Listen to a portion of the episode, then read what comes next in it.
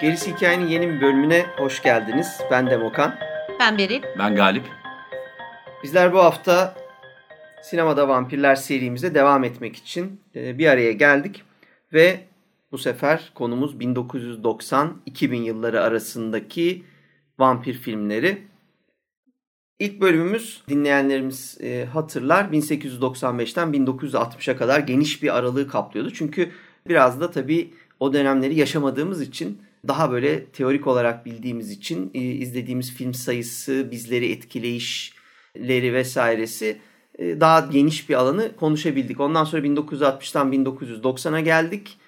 Birazcık bir daha iyi bildiğimiz şeylere girince daha çok e, filmler üzerine belli ki konuşmuşuz. Biraz süre kısaldı derken 90'lar bayağı bizim dönemlerimiz olduğu için dedik ki 90'dan 2000'e konuşalım. 2000'den sonrasını daha sonra konuşuruz. O yüzden Sinemada Vampirlerin 3. bölümünde 1990-2000.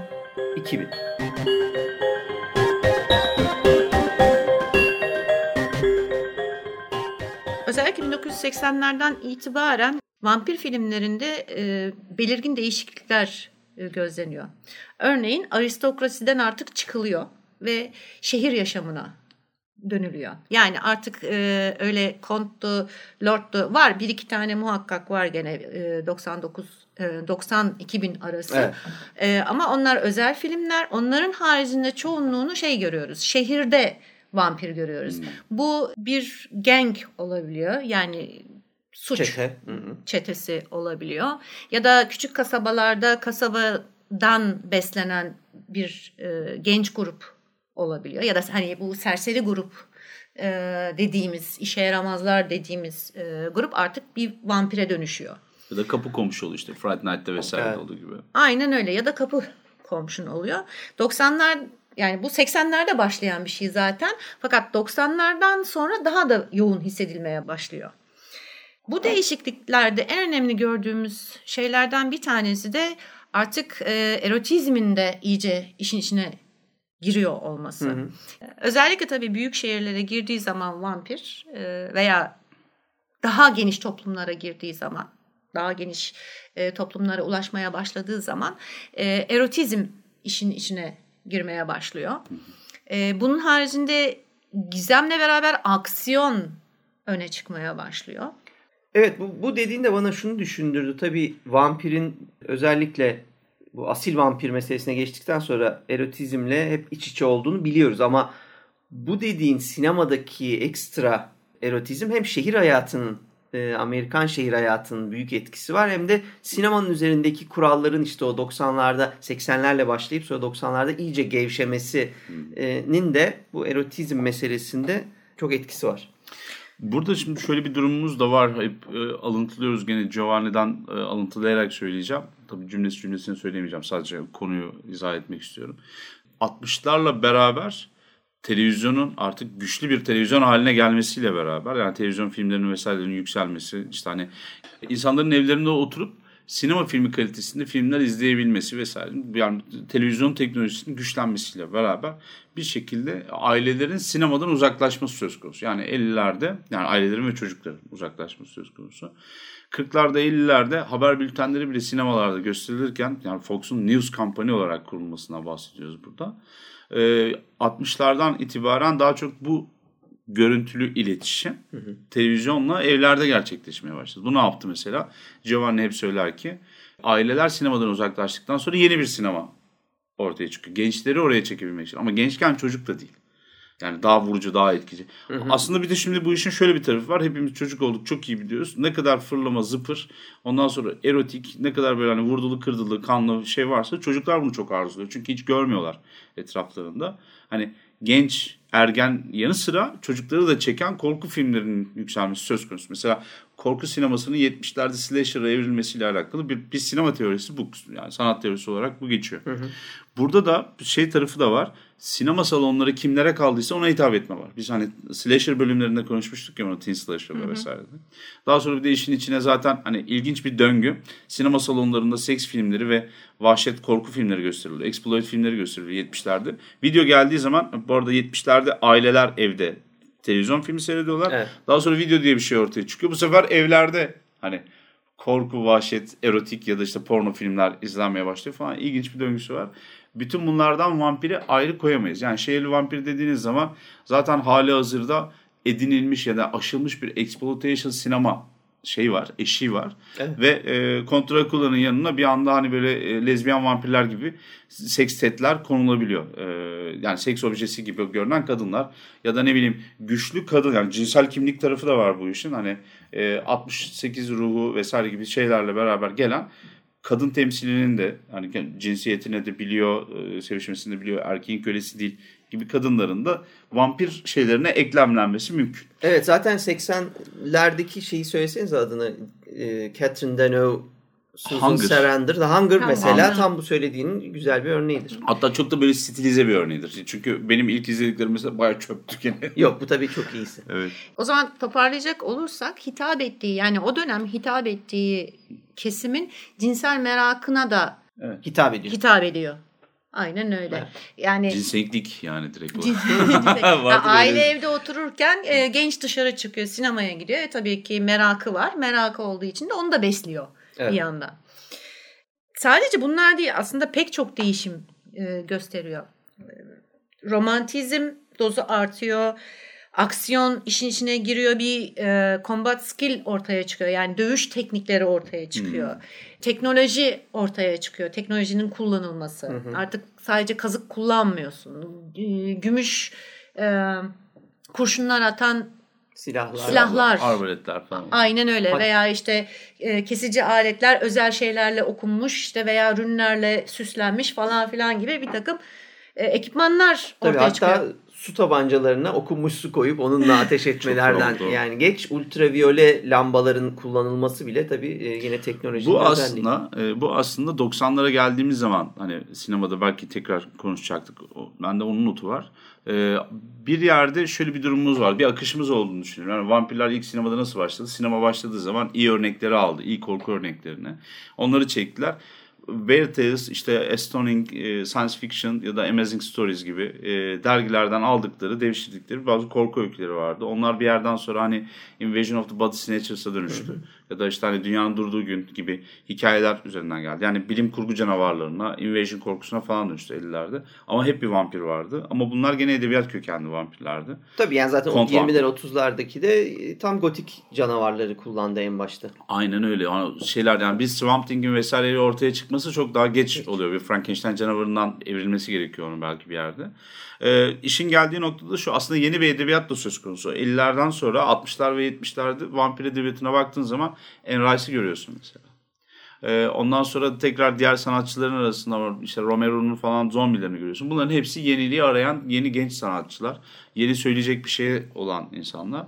Ve bir yerden sonra hani eski hikaye kaldırmıyor hani şeyi ve yeni bir şeyler anlatman gerekiyor. Ee, ve bu teknolojik silahlar biraz çizgi roman da işin içine giriyor artık. Tabii. Ee, kurbanların e, canavarı avlamaya yönelik bir şey olmasıyla alakalı da bir görüş var. Artık hani Craven'da mı konuşmuştuk Wes Craven'ın? John Carpenter'ın evet. can, yok Wes Craven'ın kurbanları genelde hani bir yerden sonra e, kontrolü ele alıp Aynen. avcıyı avlıyorlar. savaşır evet. Mesela bunların hepsinin bir etkisi var. Bunların hepsinin yaratmış olduğu bir arketip var. E, ve bunun sonucu olarak biraz da ben görüyorum. Yani vampirin şehirleşmesi falan dedik ama yanı sıra yeni edebiyattan da yeni örnekler almaya başlıyor. Yani bu babanızın dediğinizin vampir değil, yeni kitaplardan da hikayeler alıyorlar. Evet. Metroseksüel vampir. Dedi ona da ona da geleceğiz. Hunger'daki David Bowie öyleydi mesela değil evet, mi? Evet. Sıkıntılı bir şeydi. Tabii. Ee, teknolojiyle birlikte bilim giriyor. İş artık e, bir mirastan çıkıyor yani biliyorsunuz epey uzun süre miras veya reenkarnasyon veya reenkarnasyon olmadı. İşte zaten ölümsüz. İşte her dönem yaşayan bir e, ikondan bahsediyoruz. Tabii, Bu ikon bir süre sonra e, genetik mutasyon veya virüsle bula, e, yani virüsle enfekte olmuş Hı hı. ve değişim geçirmiş bir e, varlığa dönüşüyor. Doğru. Yani bir folklor canavarından yeni bir söylemle beraber çağın ruhunu da yaşayan bir şeye geçmiş oluyor ki artık genç vampirler falan var. Yani 90'ları hep 80 ve 70'i konuşmadan konuşamayacağımız için bunlara geliyoruz. Bir yandan da hani e, şey falan var. Kaptan Kronos gibi şeyler var. Filmler var mesela. Orada da vampir öldürme şeyi bir belli bir izleye de oturtulmuş bir patern, bir modeli var mesela. Şöyle yapmasın, böyle yapmasın. Aslında bilimsel yaklaşım gibi görünüyor. Anlattığı hikaye 1700'lerde geçtiği halde mesela böyle bir altyapı üzerinde yani vampir öldürmenin bir sistemi konuşulup tartışılır hale geliyor atıyorum. Daha evvelden neydi? Van Helsing ve arkadaşları bir e, işte av partisi düzenli kuruyorlardı. Yani bir linç grubu e, insanlar tarafından hani e, oluşturulmuş bir organize bir grup canavarın peşine düşüyordu avlamak için. Şimdi öyle değil ama bazı teknikler konuşuluyor. Ha, yani orada- var. Orada tek bildikleri, kullanacakları materyalde o oradan gidebiliyorlardı. Yani Folklorikti zaten. Evet. Ama şimdi mesela hani vampir avlayan adamlar aynı zamanda vampir nasıl öldürülür gibi kaynak vesaire. Hep, hep söylerseniz. daha pratikleşiyor. Tabii. Bilgi çünkü fazla yayılmaya başlıyor. Yani bu televizyonlar, sinemalar, videolar, gazeteler, çizgi romanlar bunlar bilgi de taşıyorlar. Sadece eğlence taşımıyorlar. Evet.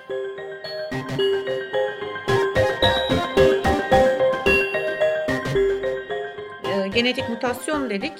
Bunları da görüyoruz. Ee, bir de şöyle bir yanı var. Şimdi bakış açısı da değişiyor. Yani daha çok görüyoruz bakış açısının değiştiğini.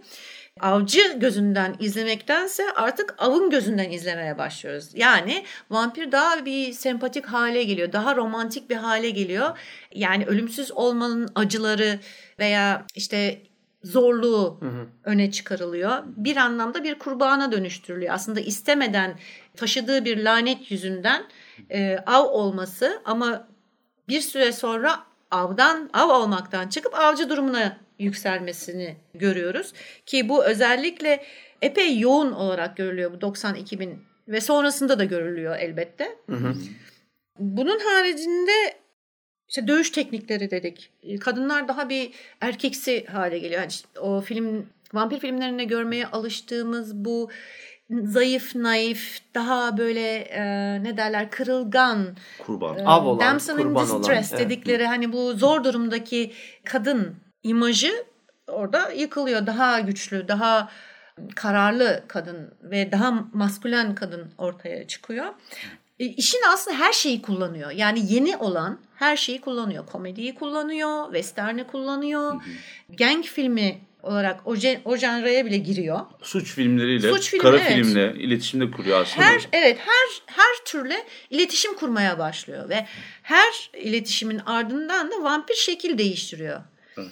Daha varyasyonlu olmaya başlıyor. Daha çeşit genişliyor. Yani tek tip e, Kont Dracula görmüyoruz. E, çok farklı vampirler görüyoruz.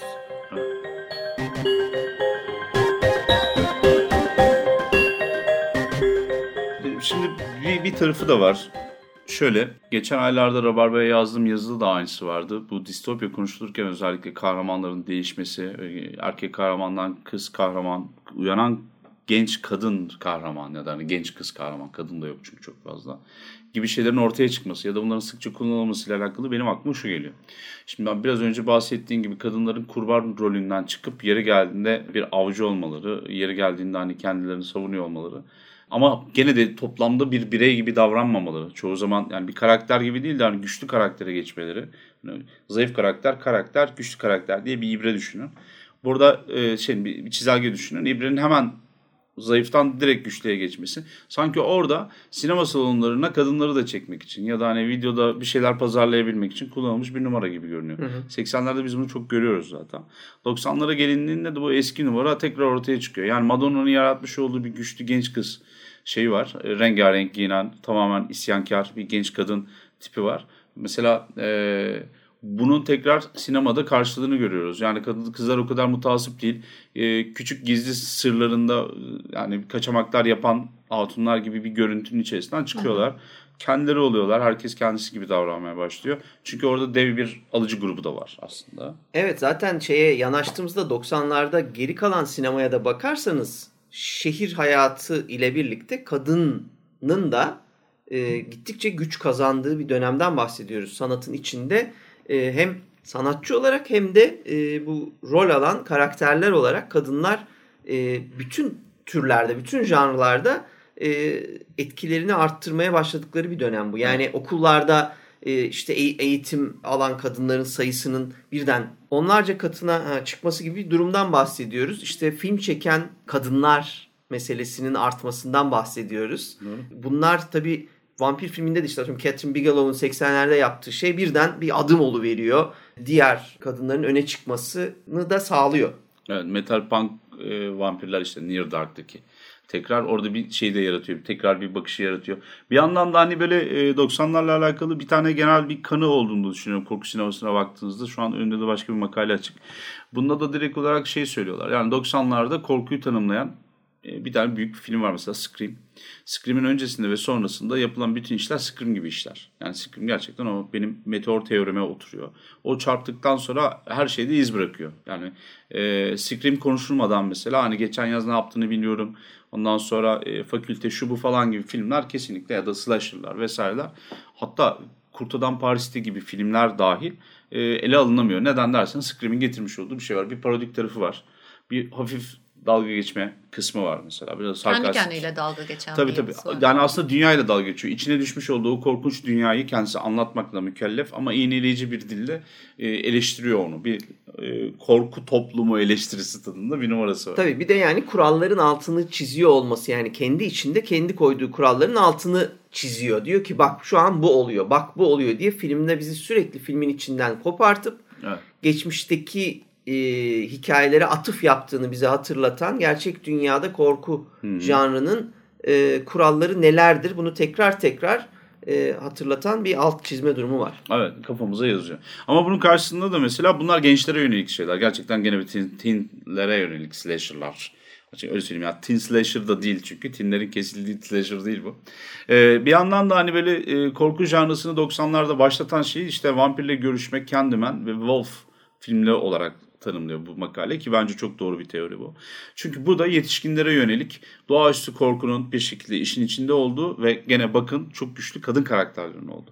Kendimen de mesela baş karakterimiz gene bir kadın. Aynanın karşısına geçip söylüyor ve yani e, adamın bal adama ya da şeker adama dönüşmesi de gene bir kadın üzerinden tanımlanıyor. Wolf gene hakeza öyle bir kadın karakter bulunduruyor. Vampirle görüşmede zaten Claudio diye bir karakterimiz var. Daha henüz hı hı. kadın da değil ama yani o kadar yaşı da yüksek ki. Ben itiraf ediyorum Aşkın Karanlık yüzünde mesela e, benim Hakan karakterim vardı Hakan Sever. O direkt olarak Claudia'nın bir başka şeydi, e, bir simetriydi. Hı hı. Çünkü yani çok doğru bir karakter tanımıydı. Yani Neil Jordan da iyi çekmişti falan vesaire derken bir şey var. Korku tarafını da yani doğaüstü korku ya da ciddi alınabilecek bir korku tarafını da mesela e, Teen Slasher'lar dışında bu üç film tanımlıyor. Bunların içerisinde de hep kadını görüyorsunuz. Kadın yaslanabilecek bir şey de değil. Merkezdeki karakter oluyor. Çünkü hani hı hı kırılımı yaşatan şey Claudio oluyor. Öbür taraftan evet. kendimendeki karakterin adını hatırlayamadım şimdi. Mesela o aynanın karşısına geçip üç defa şeker adam dediği için hani geliyor falan. Evet Michael Madsen'ın ablası ama Madsen yani de ismini... Kutukan bilirdi ona aşık çünkü. ya ben de severdim canım o dönemin çok başarılı bir ismi.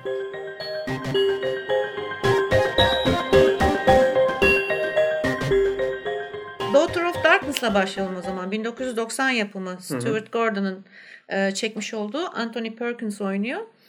Genç bir kadının babasını bulmak için e, kendi köklerini araştırmak üzere e, bir yolculuğa çıktığı bir e, macera. E, babası bir vampir ve şöyle bir şey var burada.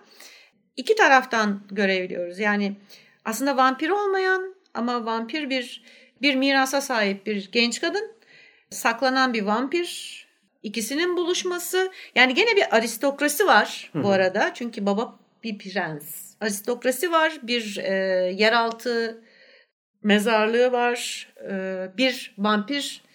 E, bir de böyle bir şey var. Evet şimdi e, mesela 80'lerle birlikte başlayan bir şey elbette bu. Fakat en bariz e, yani çok bariz olarak onlar da göremiyoruz. Daha çok bir gang olarak görüyoruz vampirleri ama e, mesela bunda bir toplum oluşturmuşlar. Yani bir e, şey gibi bir ırk gibi görünüyorlar. Şimdi buradaki değişim her iki yönden bakması aynı zamanda aristokrasi işin içine sokup ama tek kişilik aristokrasi değil bir toplum aristokrasisini anlatması. Kuralları olan, yasakları olan e, bir e, şey gibi düşünelim bunu. Toplum gibi düşünelim. Yani burada hafif bir gene fark aristokrasi şey yapmasa da gözden çıkarmasa da gene değişimlerin üzerine oynayan bir film. Evet tabii bu dediğin şunu getirdi benim aklıma. Bu aristokratik e, vampir imajında e, biz her zaman onların yalnızlığını görürüz. Kendi kaleleri, kuleleri, bir şeyleri vardır, mahzenleri girerler ve tek başlarına dönerler o şeyin içine, tabutların içine yatarlar. En fazla takipçileri, işte onlara yardım eden yardakçıları, e, aşık olan onlara kadınlar vesaire gibi böyle birkaç kişi belki çevrelerinde bulunur ama bu 90'ların çok dediğin gibi temel özelliklerinden biri birden vampirlerin artık bir toplum, e, toplum yaşamına dahil olmakla beraber kendi toplumlarını oluşturmaları demokrasi olmasa da e, bazısındaki onu da görebiliriz. Hani evet. demokrasiyi bize e, anımsatan böyle en yaşlı da genelde daha haklı olur ama o, o, da fikir alır. O bazen güçsüz kalır. Kalabalık ne isterse onu yapmak zorundadır gibi noktalarında altlarının çizildiği bir düzen arayışı ve büyük kalabalıklar içinde yaşayan vampirler. Vampirler birlikte yatıyorlar, kalkıyorlar, birlikte hareket ediyorlar. Niye? Çünkü üstlerinde devasa şehirler var. O şehirlerdeki insanlar onları fark etmemeli ve onların aralarına karışmalılar. O zaman birlikte bir düzen kurmalılar. Kurmak zorundalar. Evet.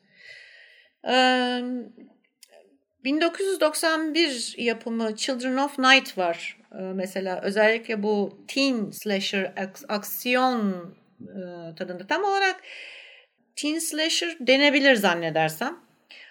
Burada da mesela şey o teen slasher'larda gördüğümüz işte yanlışlıkla uyandırılan bir kötülük. Hı hı. Kötülüğün işte bakire kızın peşine düşmesi. Yem olmamak için işte arkadaşlarından yardım edip onlarla savaşmaya çalışması falan filan. Yani sonuçta bir kasaba var. Kasabada hı. kasabaya dadanmış bir bela var. E, o biraz tabii Lost Boys'un e, varyasyonları da var. Evet. E, 90 sonrası. Yani onu da göz ardı etmemek lazım. Çünkü Lost Boys hem genç yetişkinlerin sorunlarına, yalnızlıklarına ve isyankarlıklarına ya da isyanlarına eğildiği gibi aynı zamanda her ne kadar içinde komik relief olsa da yani komedik olsa da e, ciddi anlamda korkutucu yapısına geri döndürmeye çabalıyor vampir olgusunu.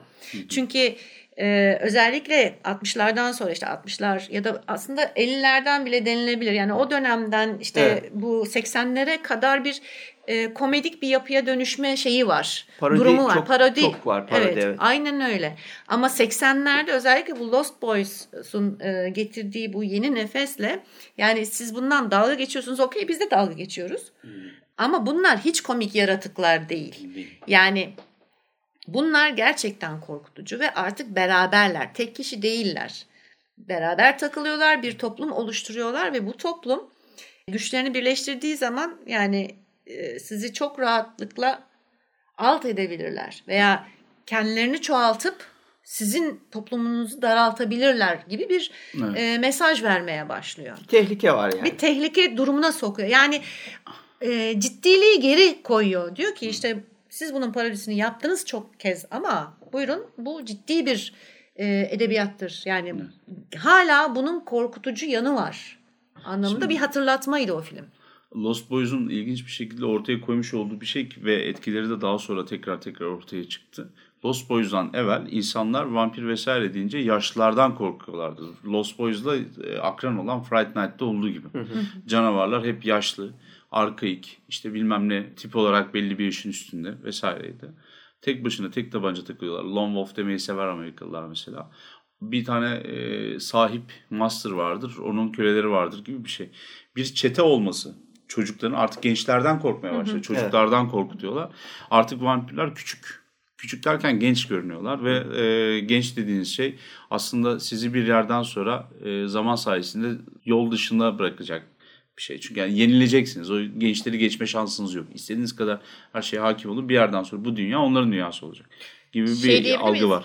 modern dünyaya daha e, yakın oldukları için onu kullan yani onu daha iyi kullanma e, potansiyelleri daha yüksek. Daha çarpıcı bir yandan yani plaj partileri yapıyorlar gece yarısı motosiklet sürüyorlar işte raw tabir edilen bu hani e, işte kırlıklarda ormanda vesairede yapılan çılgın partiler atıyorlar bunlar ve o esnada da kendilerine ait bir özel hayvları var.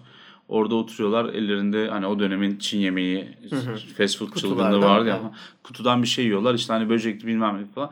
Bunların hepsi inanılmaz derecede iyi yerleştirilmiş zaten hı. içine. Evet o şeyde e, Catherine Bigelow'un filminde de biz onu hissediyorduk. Oradaki vampirler de yaşlı vampirler değildi. Yani öyle bir yaşlılıkların üzerine gitmiyordu. Biz burada neyi fark ediyoruz? Aslında yani tabii ki fiziksel yaşlarından bahsedilmiyor burada. Daha çok devirle bağlantı kurmuş olmaları, yaşadıkları devre batmıyorlar. Yani o devirle iç içeler. O devrin bütün aletini, edevatını, kültürünü hem biliyorlar, müziğini dinliyorlar e, filmlerini seyrediyorlar, kitaplarını okuyorlar ve o devri yaşıyorlar. O kıyafetleri giyiyorlar. Doğru. Aramıza karışabiliyorlar. Saç tıraşları falan bile fark ediyor. Biz şimdi hani e, 90'lar dedik ama niye hep 80'lardan bahsediyoruz? Yani e, 87 yapımı bir filmi 80 saymak yani 80 kadar 90'ın da bir filmi gibi düşünmek gerekiyor. Bir izleri, izleri çok iyi sürüyor. Yani aslında evet bir çığır açıyorsun. Çığır açtıktan sonra onu daha genişleterek e, ilerletiyorsun. Bu da aslında böyle bir şey. Vampir sinemasında mesela 89 yapımı şey var. Baktım listeden şimdi var mı elimizde diye almamışız. Vampire's Kiss vardır. Hı hı. Nicolas Cage'in ilk rollerinden bir tanesi. E, daha sonra hani insanlar tarafından daha akıllı akılda kalıcı ve daha çok sevilen Love Bites gibi filmlere de e, neden olmuş. Yeni bir şeyler açmış. Ondan sonra Kurt Adam Paris'te filminde falan hep izleri olan şeyler. Bir de 1989 çok 1990 bence. Hı hı. O nedenle de bir baştan da alabileceğimiz bir şey gibi geliyor. Hı hı. E, gençlerin tekrar bu lore tabir edeceğimiz anlatının, antik anlatının içerisine dahil edilmesi, yeniden yorumlanması, başka bir formülle mesela vampirin dünyaya getirilmesi. Ama yani e, Teen Slasher olsaydı mesela bunlar gitmemeleri gereken bir grup genç gitmemeleri gereken bir yere gidip taşrada vampirin şatosunda yani kabiniyle karşılaşabilirlerdi ormandaki. Hı hı. Ve bu yüzden de başlarına iş alabilirlerdi. Ama mesela böyle bir modeli kullanmıyor. Denklemi buradan kurmuyor bu yeni filmler. Yaklaşım çünkü diyor ki vampir şehirli. Yani dedik ki en başından beri. 90'larda ee, üzerinde böyle hani ölü toprağa serpilmiş bir vampirden bahsetmiyoruz. Vampir aksine yaşamak istiyor böyle e, ışıl ışıl şehir ışıkları var bilmem ne var gece hayatı var. Tam vampirin istediği şey. Evet. Düşünsene sen böyle bütün bir ölümsüzlük hayatın boyunca e, daha henüz ışıklandırma falan tam oturmadığı bir doğru bir gece hayatı tanımlanmadığı için kendi kendine takılıyorsun. En fazla hani ne bileyim belki de takılmak istediğin insanlar seni yanlış anladığı için bazılarını ısırmak zorunda kalıyorsun. Sonra disco ve e, şey ortaya çıkıyor. 90'ların böyle partileri ortaya çıkıyor. Ben vampir olsam durmam. Vampir Lestat zaten direkt bunu anlatıyor. Evet. Şey diyebilir miyiz? Keman çalmakla hmm. e, hayat bitmez arada da eğlencenin dibine vurmak lazım. İşte, tam Vampir Lestat onu anlatıyor işte. Vampir Lestat bir keman sesine de müzik sesine uyanıyor falan evet. 83'te. Yani kitapta öyle ama işte hani filmde de daha sonra evet, filmden. Mesela tam bu dediğini e, tanımlayan e, Nadia diye bir film var. E, 94 yapımı. Nadia'da mesela tam bunu tanımlayan böyle bir tiradı var e, vampirimizin. Şu şunu anlatıyor. Yani Avrupa bir köy. Avrupa'da saat 10'dan sonra kimseyi bulamazsın sokakta. Gece kimseyi bulamayacağın için de yani başka bir düzende yaşamak zorundasın. Vampir olarak gece çıkayım da avlanayım şansın yok. Herkes evine kendini kapatmış. İşte o zaman zaten o diğer kuralları getiriyor. Şimdi Nadia'dan çıkıyorum ama evet. gideceksin içeri girmek için izin isteyeceksin vampir olarak. Kandıracaksın filan bir sürü numara. Oysa şimdi böyle değil. Kolundan çektiğin birini e, iki apartmanın arasına sokup orada ısırıp işini bitirip yoluna devam edebileceğin bir hmm. dünyaya geliyorsun. Bunun içinde ama tabii Amerika'ya gelmen gerekiyor. Özellikle 90'larda hala Avrupa'da gerçekten saat ondan sonra yapılacak çok fazla bir şey çoğu çoğu şehirde, çoğu ülkede yoktur. Evet. Ama Amerika'nın Amerika dediğimizde tabii yani büyük şehirleri yine yani New York'tan, San Francisco'dan bahsediyoruz. Ee, tabii ki Kaliforniya'nın civarından bahsediyoruz ya da diğer uçta Boston'dan e, ne bileyim Chicago'dan filan bahsediyoruz. Hmm o büyük şehirlerde bu hayatlar var ama onlar bu kadar büyük şehirler ki Avrupa'nın tabii karşılaştırma yaptığımızda Avrupa'nın herhangi şehirlerinin yanında orası ciddi bir av alanı açıyor. Ciddi bir e, vampir genişlemesi sağlayacak yer bu oluyor. Bir de o filmde e, şey de var. E, yanlış hatırlamıyorsam aile yani vampirin vampirlerin oluşturduğu bir çekirdek aile var. Birbirlerine olan sorunları var. Aynı zamanda mültecilikle alakalı Doğru, doğru. Evet sen problemleri e, var. Nadia izledin mi sen? Nadia'yı evet Evet, izledim. Şimdi bu şaşırtıcı oldu çünkü ben böyle Nadia'yı e, nasıl olsa Galip'le Berin bunları izlemez. Onları izlemeyecekleri için ben sabır dolayısıyla yani hani bunları ben anca iz- yaptı izledim ama çok Ha, şey değil tamam. ama yani fark ettiğim Çünkü şeyler bunu onlar. anca izlesem izlesem ben izlerim diye çalışma amaçlı izlediğim filmlerden biridir. Bir kere siyah beyaz ve şey yani bayağı Karanlık. e, kopmuş gitmiş yok. Bir de anlattığı şey parça Pinçik Ha ne yapıyor? Eğlenceli atıfları olan bir film atıyorum. İçinde Bela Lugosi'nin e, görüntüleri var mesela almışlar. Filmin içinde hepsinin babası Dracula olarak onu gösteriyorlar. E, Peter Fonda filan işte Van Helsing olarak geliyor. Bisiklete binen uzun saçlı e, bir adam. Bir tarafta Van Helsing ailesi yine klasik aslında anlatıda sona doğru anlıyorsun ki diğer tarafta Dracula ailesi. Dracula'nın bir kız bir oğlan ikiz çocukları var. Nadia ile e, Erik miydi neyse. Ondan sonra bunlar e, bir şekilde hepsi iç içe geçmiş bir New York'ta bir hayat. E, Tam bir göçmen hikayesi İşte aslında. onu diyecektim. Yani mülteli, mülteci olmanın bir e, getirdiği bir sorun var zaten. Peşlerinde birileri var. E, yani hem av olmaktan hem de yabancı olmaktan muzdaripler. Bir yandan kendi işlerinde problem yani alışmaya çalışıyorlar, Bir ediyorlar de falan. Böyle- gençler şehre Tam- alışmaya şey yapmaya çalışıyor, entegre olmaya Tabii çalışıyor. zamanın Gençler. yani senin de işte köyden indim şehre e, hikayesinin vampirleştirilmiş Evet, yani versiyonu tam olarak denemez ama o havası da var yani. Ya ama sonuçta şeydi. Yani mesela bu konuştuğumuz filmler gibi bir film yani ya da konuşacağımız filmler gibi bir film değil. Nadia'ya hani dikkat edin. Zaten atıyorum David Lynch'in küçük bir rol aldığı işin içinde yapımında da filan bu bulunduğu. Yani böyle karmaşık, akıcı olmayan, ite kaka e, ilerlediğini hissedebileceğiniz e, başka derdi çok başka filmlerden. Yani vampirleri bir sürü atıf için sadece hani kullandığını hissedebiliyorsunuz. Çünkü bir bağlamı yok. Geçmişi sana anlatmıyor. Her şeyi senin e, anlamı anlamanı bekliyor, bilmeni varsayıyor vesaire.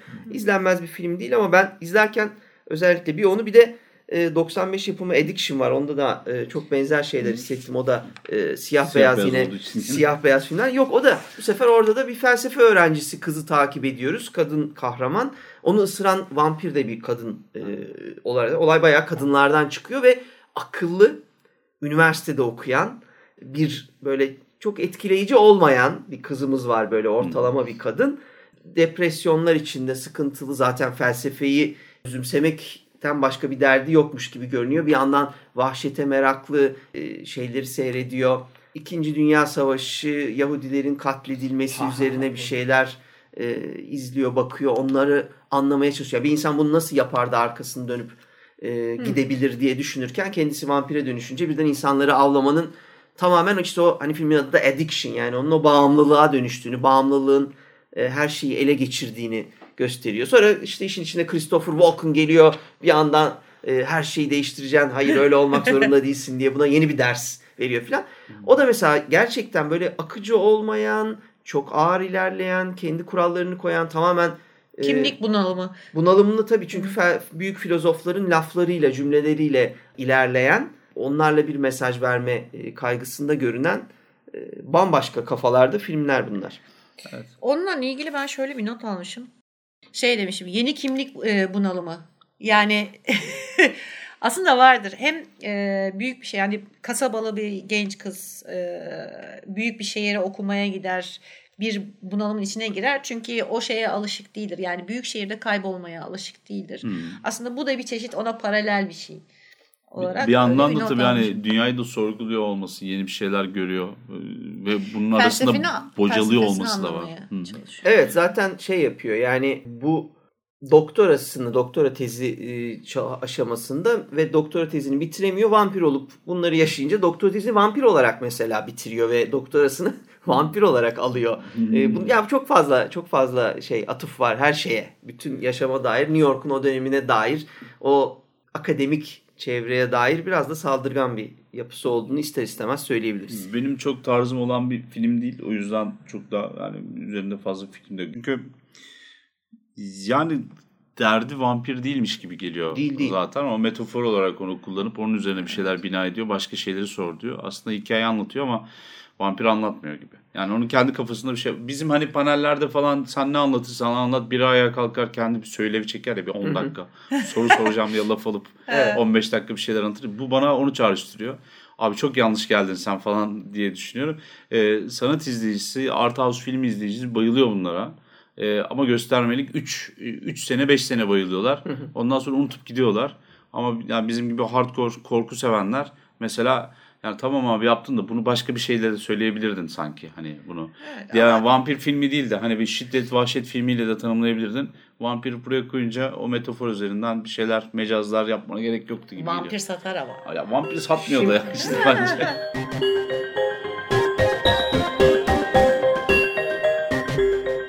söylediğin güzel çünkü bunun bence çok iyi yapılmışı onu demin e, açılışta e, söylemedim ama şimdi tam laf dolandı oraya geldi. 1990 yılında The Reflecting Skin var. The Reflecting Skin Viggo Mortensen'in de rol aldığı bir film. Bu Orta e, Amerika'da geçiyor. O tarım toplumunun içinde o sıkıcı, boş, minik köy hayatı yani hatta yani köy hayatı da değil çiftlik hayatı diyemem çünkü herkes fakir böyle ama birbirinden kilometrelerce uzak evlerin olduğu o şeyi hayal edin. Hani araziler büyük ama kimse zengin değil. Mezra Ee, hayatı. Şehre Koloni, koloni hayatı gibi değil mi? yani Tam yok dok- değil. yani 50'ler Amerika'sını anlatıyor ama şehre gitmek için bir arabaya ihtiyaç duyacağın kadar şehirden uzaksın. Komşuna işte 10 dakika yürüyeceksin onunla görüşmek için. Paran yok yani telefon filan zaten öyle bir seçeneğin yok gibi bir dünya.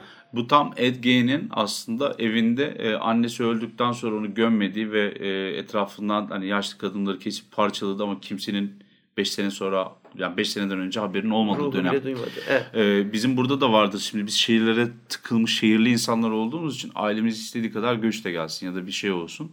Şeyin farkında değiliz. Ee, yalnız kalmanın, izole olmanın farkında değiliz. Çünkü yani apartmanlarda yaşıyoruz. Fare yuvası gibi yerler bunlar. Öyle ki sabah kalktığında mesela o hafta boyunca yeni kimseyi görmemiş olabileceğin e, bir dünyadan bahsediyoruz. Özellikle bahsettiğim dönem 1920'lerin Amerika'sı, 50'ler. 50'lerin Amerika'sı. Bunlar gerçekten çok izole zamanlar. Evet. Çünkü hani savaştan e, problemli olarak gelmiş insanlar şehirlere göç ediyorlar. Buralarda terk ediliyor. Aynen öyle. Şimdi bu filmde bunun çok ilginç ve öznel bir örneği. Yani bunu biz böyle o çok iyi film filan dememiz özellikle bu devirde e, taşlarlar adamı öyle dersen. E, ama isterlerse taşlasınlar. Bu filmi ben şahsen beğendim ama çok öznel bir iş olduğunu da söylemeden geçemeyeceğim. Biz bu film mesela işte bu vampir meselesinin tam anlamıyla bir metafor olarak kullanıldığı ve zaten metafordan öteye de geçmediği bir film. Yani aslında filmde vampir vampir yok.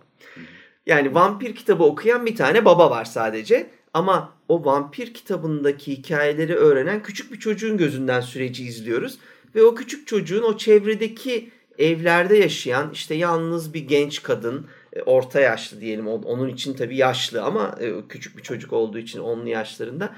Bir yanda işte kendi ailesi, babası ve annesi arasındaki çekilmez, iğrenç ilişkiyi, savaşa gitmiş ve daha dönmemiş büyük ağabeyin özlemi, bunların hepsinin işte çok sert bir şerif, böyle o birbirinden ayrı yaşayan e, insanların kasabasında işte tek gözünde e, korsan gibi böyle ma- Yama. şey, yaması olan Ha, gazi herif falan. öyle bir adam filan böyle.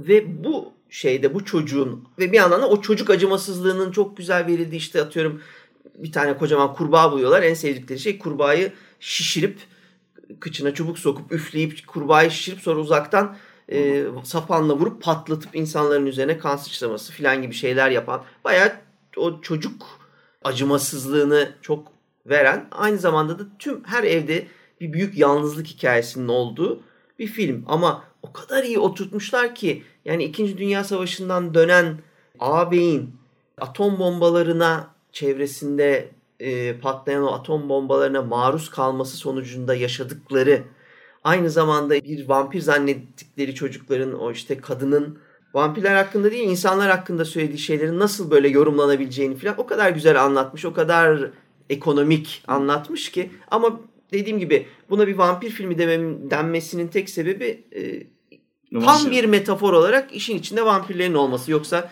e, gerçekte hiç vampirin olmadığı ama vampirleri her böyle damarına kadar hissettiğin çok etkileyici, ilginç bir iş. Bana bayağı Stephen King'le işte Salinger ortaklaşa bir kitap yazmışlar gibi bir his verdi yani. Çünkü tam onların dönemi de e, King de kendisini şey diye tanımlıyor zaten. Bu Frontier Kids olarak, Children olarak tanımlıyor. Savaş sonrası çocuklar, her şeyi yapabilecek çocuklar falan gibi. E, bir acayip sisli bir dünya var. Dediğin gibi post travmatik stres bozukluğu var. Nükleer bombaların yanından gelmiş. Genç o da Viggo Mortensen'in Cameron galiba. E, bir şey bana çok ilginç geldi. E, güzel de bir hikaye. Aslında kullanıldığı zaman da kullanılıyor. Şimdi Hunger'ı falan da biz burada ezberden söyledik ama Hunger'da da çok ciddi etkisi de olsa bence çok bayağı metaforik olarak da kullanılıyor. Çünkü Hı. hani ölümsüzlük tartışıla geliyordu Tabii. filmin içerisinde defayen.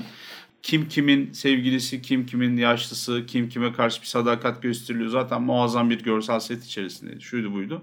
O filmlerle alakalı ya da vampirin böyle kullanımıyla alakalı bir şey yok. Ama yani birazcık hani e, diğer türlü artı filmler e, şey yapmaya çalışıyorlar gibi. Yani e, birazcık daha ilgi devşireyim ya da hani sıra dışı olayım. Aynı hikayeyi başka bir tonda anlatırsam mesela diğerleriyle eşdeş olacağım. Onun yerine vampir üzerinden anlatayım. Hı. Farklılaşayım gibi bir durum var. E, yapmasınlar.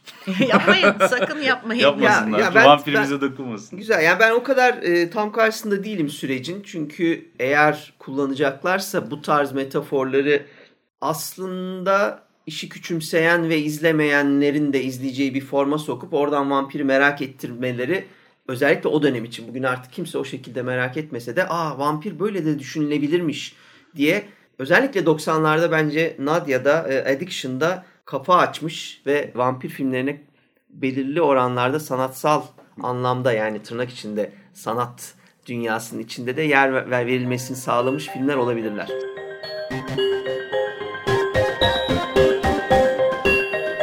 Ee, ben bir de şeyden de bahsetmek istiyorum. Guillermo del Toro'nun ilk filmi e, ya da Kronos. Kronos'tan Kronos. bahsetmek istiyorum.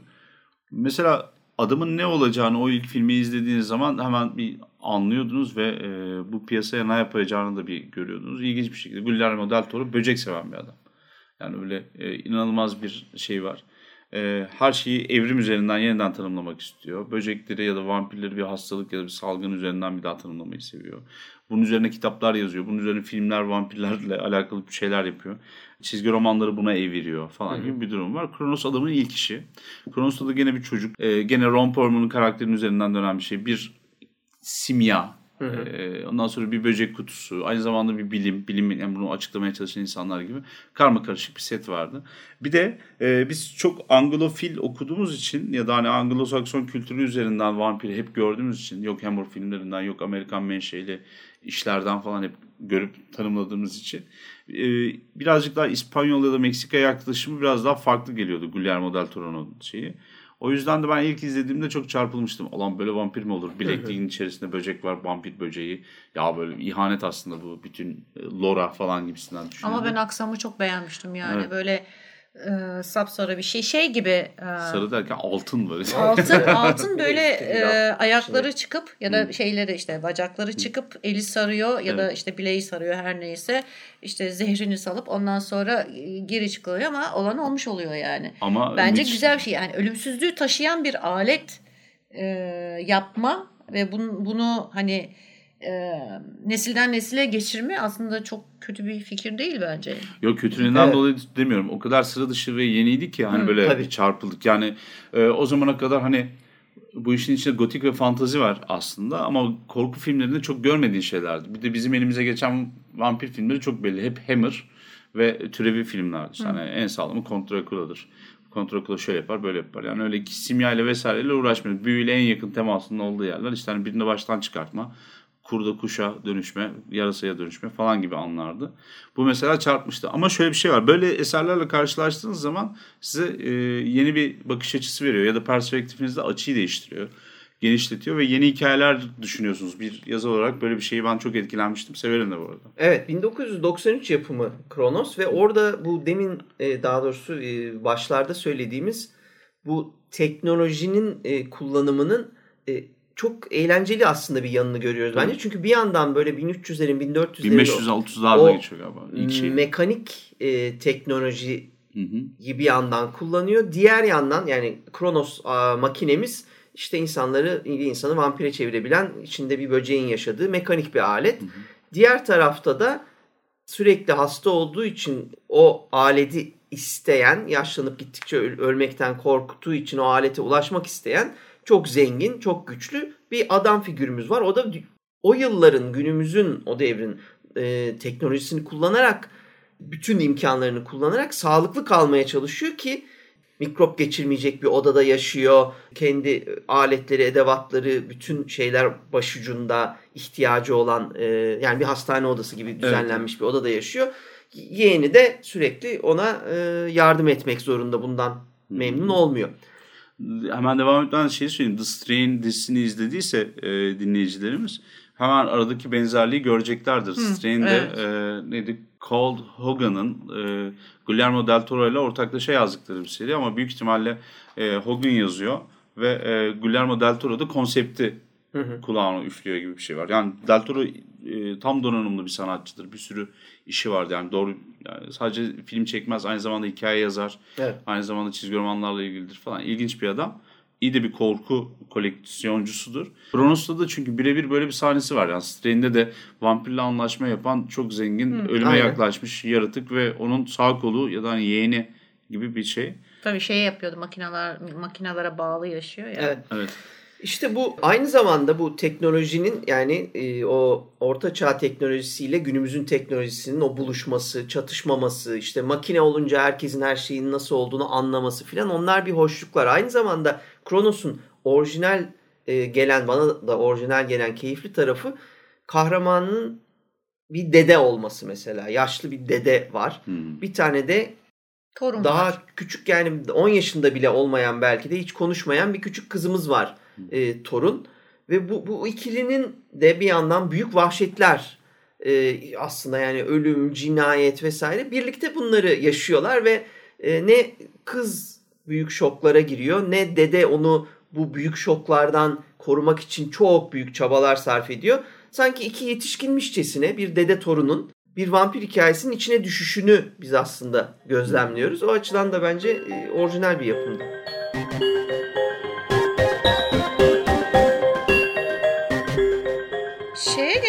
Bram Stoker'ın Dracula'sına gelelim. Aa, 1992 yapımı Francis Ford Coppola'nın çektiği. E, şimdi bu Dracula tabii bizim hatırladığımız Dracula değil tam olarak. Tam tersine bizim hatırladığımız Dracula bu. Gerisi hikayeden önce. Bizim derken biz biliyorduk ama defalarca reddiye geçtiğimiz için e, bütün herkesin hatırladığı Dracula bu.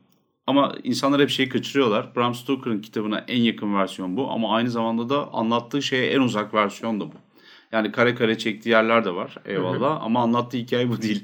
Yani canavarla e, aşık çocuk hikayesini geçişini ne yazık ki Coppola yapıyor. Herkes de vampiri aşık çocuk zannediyor bu filmden sonra. O da büyük etkisi var yani. Evet çok büyük bir romantizm üzerine kuruyor zaten e, filmi.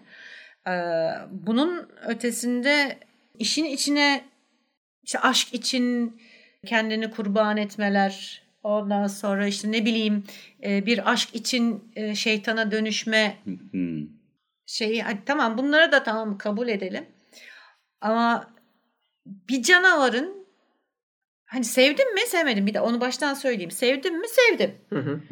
Ama senin dediğin gibi Stoker'ın anlattığı şey bu değil. Belki şey şöyle izah edilebilir. E, yeni bir bakış açısı getirdi denilebilir ki bu zaten büyük bir çığır açtı. Ondan sonra aşık vampir olayı romantik vampir, zavallı vampir, hı hı. işte çok yalnız vampir, vah vah vampir durumuna evet. e, yol açtı diyebilir. Evet şey aslında. Coppola bir sinemada bir yepyeni bir vampir kültürünün ilk taşlarını çok iyi bir film yaparak koydu. Yani nasıl Dracula yazıldığından 92 yılına kadar belirli bir imajından hiç kopmadıysa Coppola o imajdan onu koparıp yeni özellikler kattıktan sonra da bir daha geriye dönüş olmadı. Evet. Yani tabii ki romantikti. Tabii Mina'ya olan aşkı yüzünden her şeyi e, yapıyordu Coppola'nın söylemi değil ama yani bunun üzerine o kadar yoğun bir şekilde gitmesi ve Oldman'ın, Gary Oldman'ın olaya yorumlaması, o kostümler, o oyunculuk vesaire gibi desteklerle e, yani bayağı yeni bir e, vampir imajı. O gün o örneği olmayan, eskiye de benzemeyen, daha sonra yapılanlarında benzemek istemediği, korktuğu yani sanki çaldık gibi hissedilmeyelim diye de kimsenin o imajı çok dokunmak istemediği, belki de saygı duyduğu diye düşünüyorum ben. Çünkü yani ben o filmi sinemada seyrettim ve işte şamata yapmaya gelmiş bir grup genç vardı. Yani film başlayana kadar da şamatalarını yaptılar reklamlar boyunca. Ondan sonra film öyle bir başladı ki öyle bir giriş, öyle bir savaş, sesiyle. öyle bir kan, vahşet ve kostüm derken bayağı herkesin sesi kesildi. İki buçuk saat neredeyse böyle herkes tıs en, filmi seyretti. En çok dikkat çeken şeylerden bir tanesi o kırmızı zırhtı zaten. Evet. Tabii o kas gibi doku, görünen zırh evet. falan. Evet, o doku çok Şimdi şöyle bir durum var. 1990'lara geldiğinizde herkes diyordu ki modern zamanlarda yaşıyoruz. Ee, ne o görmemiş gibi tekrar ortaçağ romansı e, tekrar burada çalışmaz. Yani öyle kahramanlar kendini şey yapanlar, e, feda edenler aşk uğruna hani artık böyle ahiretinden vazgeçenler diyeyim artık. Cenneti e, cehennemi cennete yeğleyenler aşkı için. Ondan sonra vampir olanlar şunlar bunlar. Bu hikayeler çalışmaz artık. işe yaramaz diye düşünüyordu insanlar. Ki bir kostümlü dramadır bence Bram Stoker'ın Drakula'sı. Evet. Yazıldığı zaman moderndi ama orada yüzüne geçince evet. artık kostümlü dramaya dönüşüyor. Çok acayip bir riskti aslına bakarsan. Francis Ford Coppola gibi bir adam dışında başka da cesaret edilecek bir elin parmağı kadar şey vardır. E, yapımcı ve yönetmen vardır toplamda.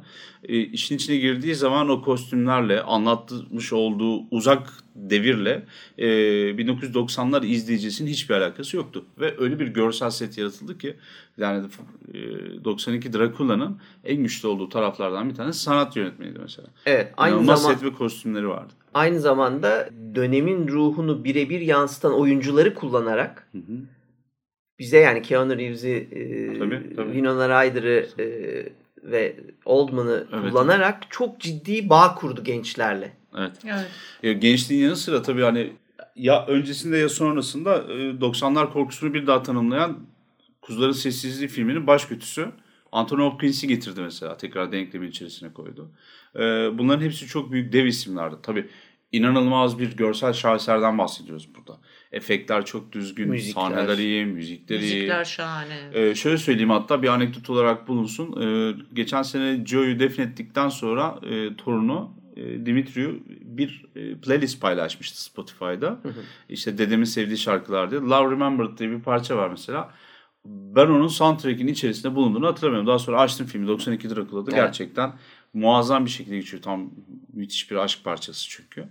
Velhasıl kelam yeniden bir tanımlıyordu. Şöyle bir durum da var tabii. Ne anlatırsanız hangi devirde geçiyorsa geçsin. Anlattığınız şey moderndir. Bir defa dil olarak böyle bir şeyiniz var. Bir handikapınız var.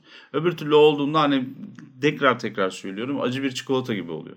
Yani tadını alamazsınız. O size göre değil. Size hitap etmiyor o konuşmalar. O yüzden o kahramanlar vesaire kim olursa olsun 100-150 sene evvelinde, 200 sene, 400 sene evvelinde anlatıyoruz ise gene fark etmiyor. Gününüzün diliyle konuşuyorlar e, tavırları öyle oluyor. Kahramanlar hep modern oluyor. Hı. Bu kaçınılmaz bir şey. Bu oluyor.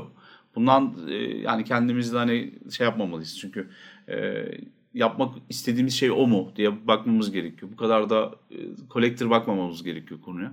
Bu nedenle de hani dediğinde bir insanları yakalama durumu vardı. Ama sen görsel estetiği, afişi, ondan sonra e, bu prodüksiyon fotoğrafları, gazetelere, televizyonlara verilen şeyler o.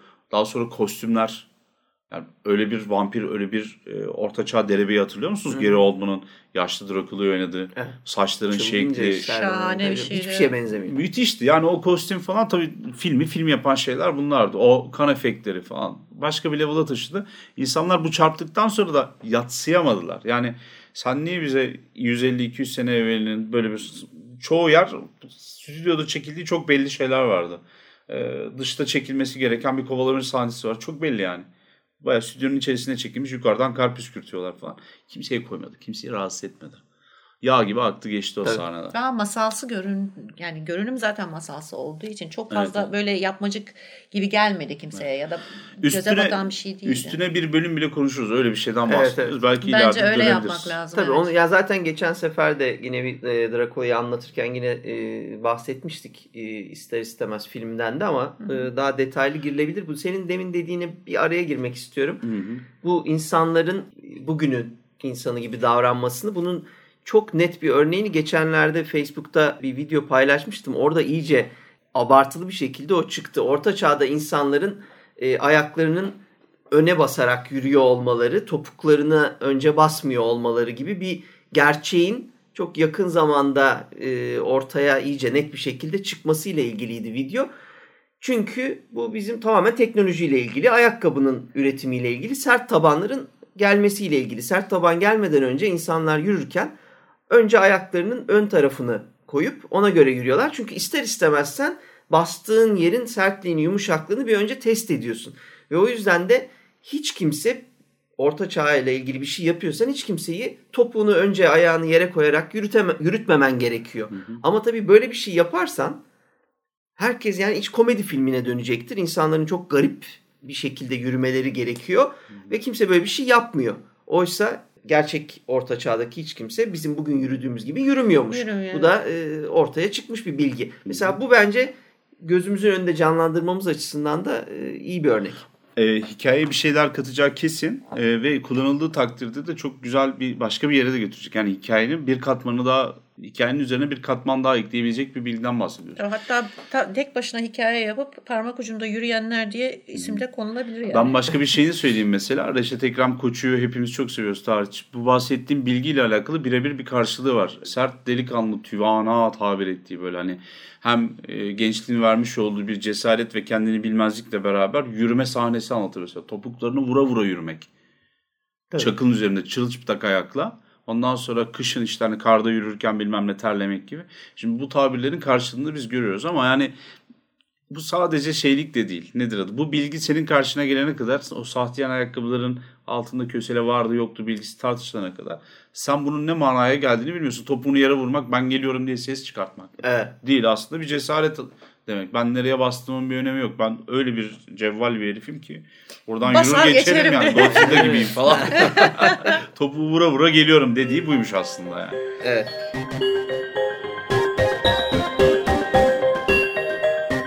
Gelelim Buffy the Vampire Slayer'a.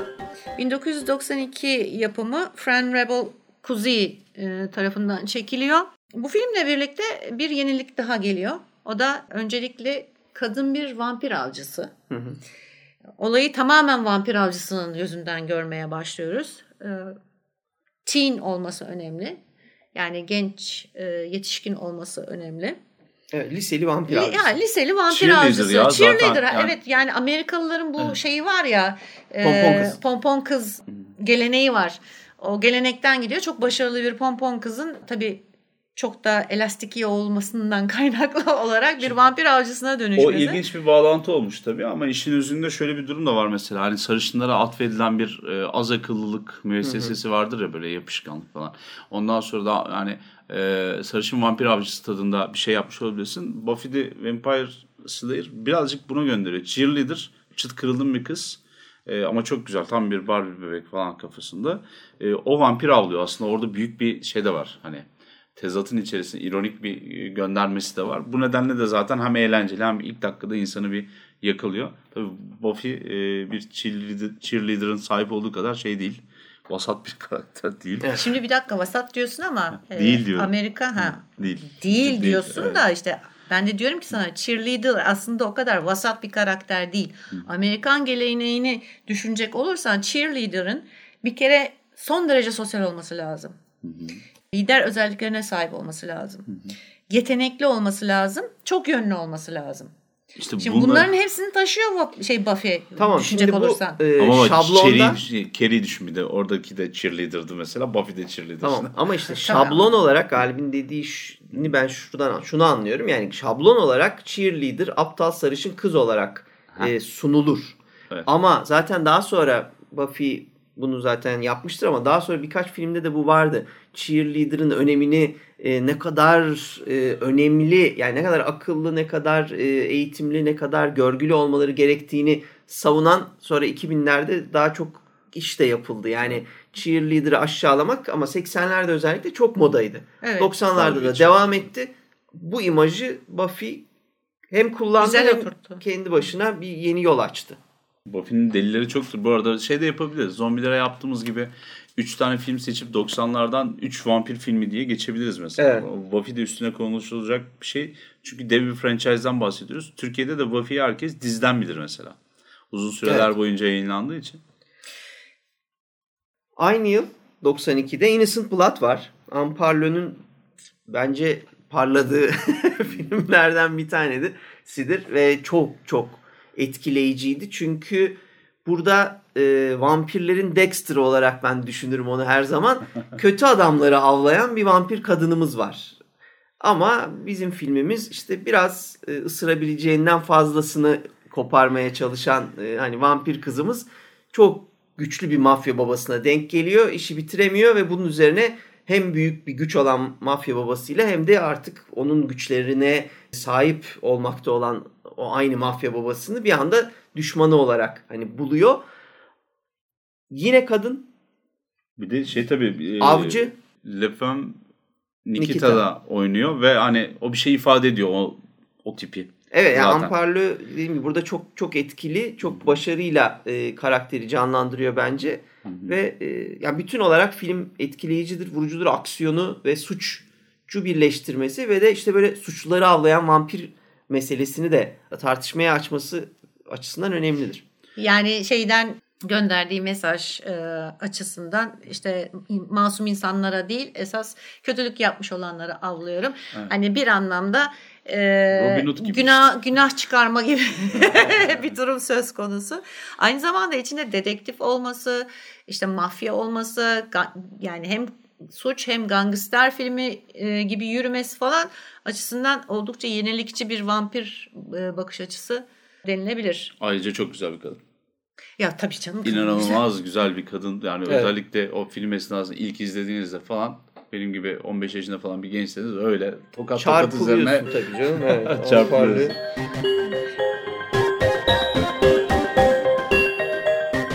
Başka bir aynı yıl filmine gelelim. Hı hı. Samurai Ee, Vampire Bikers from Hell. Ben bunu daha sonra internette çok uzun uğraşlar sonucunda buldum ama yani tırnak ucu kadar akıl içermeyen o kadar böyle tamamen bir uyuşturucu etkisi altında yazılıp çekilmiş çok ciddi. Öyle B film falan da olmaz. İşte hani cehennemden gelen e, vampir ninjalar e, motosiklet çetesine karşı ya da sağlam motorculara karşı gibi. O, ben şeyi söyleyeceğim. Cümleyi kuramıyorum ya. O derece diyorsun. Söylerken kafayı buluyorum. Bir 70'lik içmiş gibi oluyor. Ya ben evet sen şimdi onu deyince ben şeyi söylüyorsun. İçine vampir giren motosikleti söylüyorsun zannettim. Değil onu ben yazıyorum O, falan. yok.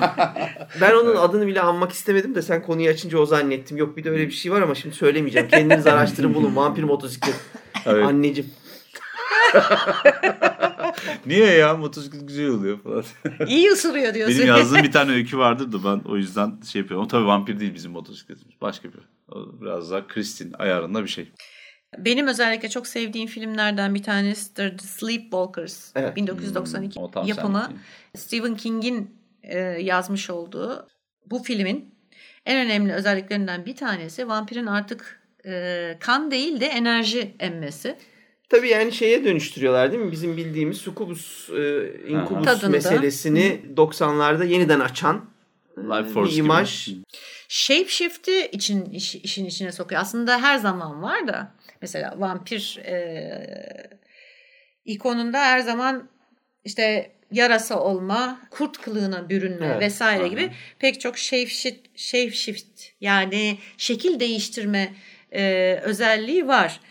Ama burada birazcık daha farklı şekilde kullanılmış ve bu filmde en çok sevdiğim şeylerden bir tanesi filmin içinde antik bir ırk olarak Hı hı. betimlenmeleri.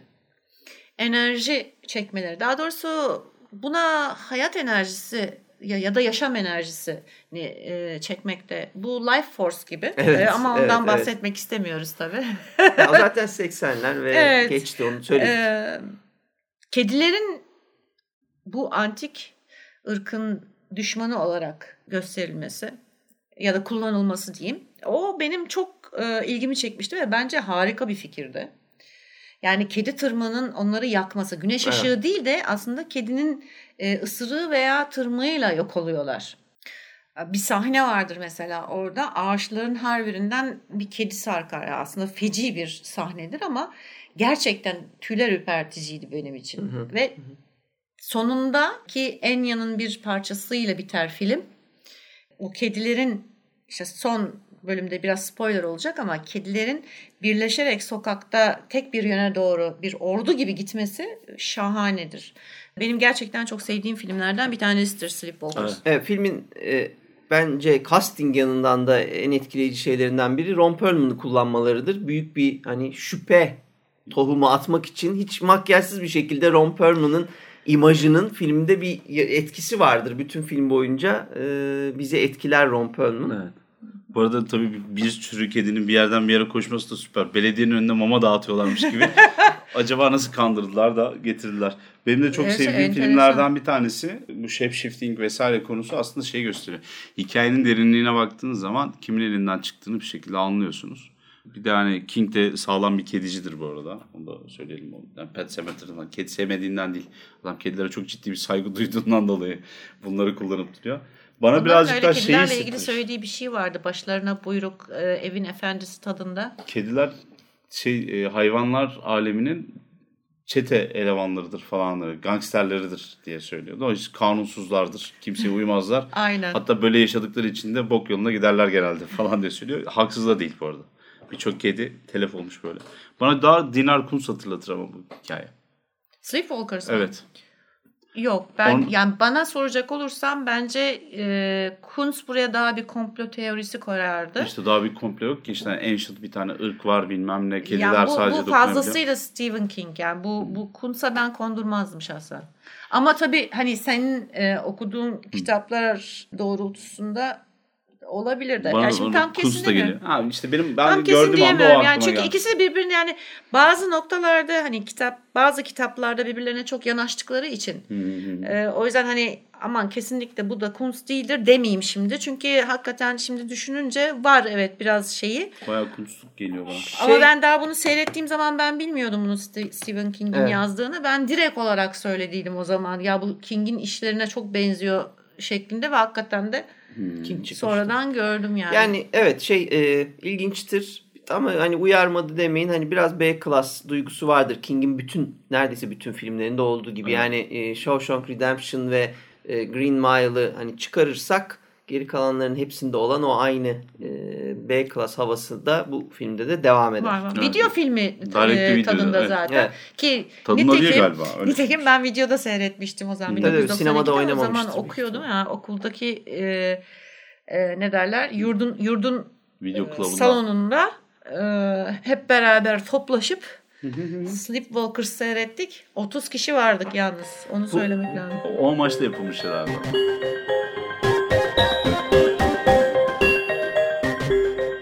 Gördüğünüz gibi 90'lar vampir filmleri üzerine konuşulacak çok şey var. Biz bir bölüm içerisinde bunu toparlayamayacağımızı şu an görüyoruz. Çünkü daha vampirle görüşmeye bile gelemeden e, bir sürü şey anlattık. Çünkü 90'lar ruhunun nereden geldiğini anlatmak gerekiyordu. Yeni filmlerden bahsetmek gerekiyordu. E, ve bu da bir şekilde bizim süremizi aşı verdi. İlerleyen kısımda 94 yılındaki Vampirle Görüşme filminden itibaren 90'ların ikinci yarısında çok önemli filmleri konuşmaya devam edeceğiz. İşte bunların arasında John Carpenter'ın Vampires'ı, Blade'i, Gün Batımından Şafağı ve işte hani gene e, şey, ilk başta da tabii Vampirle Görüşme filmi evet. olacak. Bunun yanında bir sürü diğer filmlerden de bahsedeceğiz. E, o yüzden gelecek programımızı bekleyin derim. Gelecek bölümde görüşmek üzere. Görüşürüz. Görüşürüz.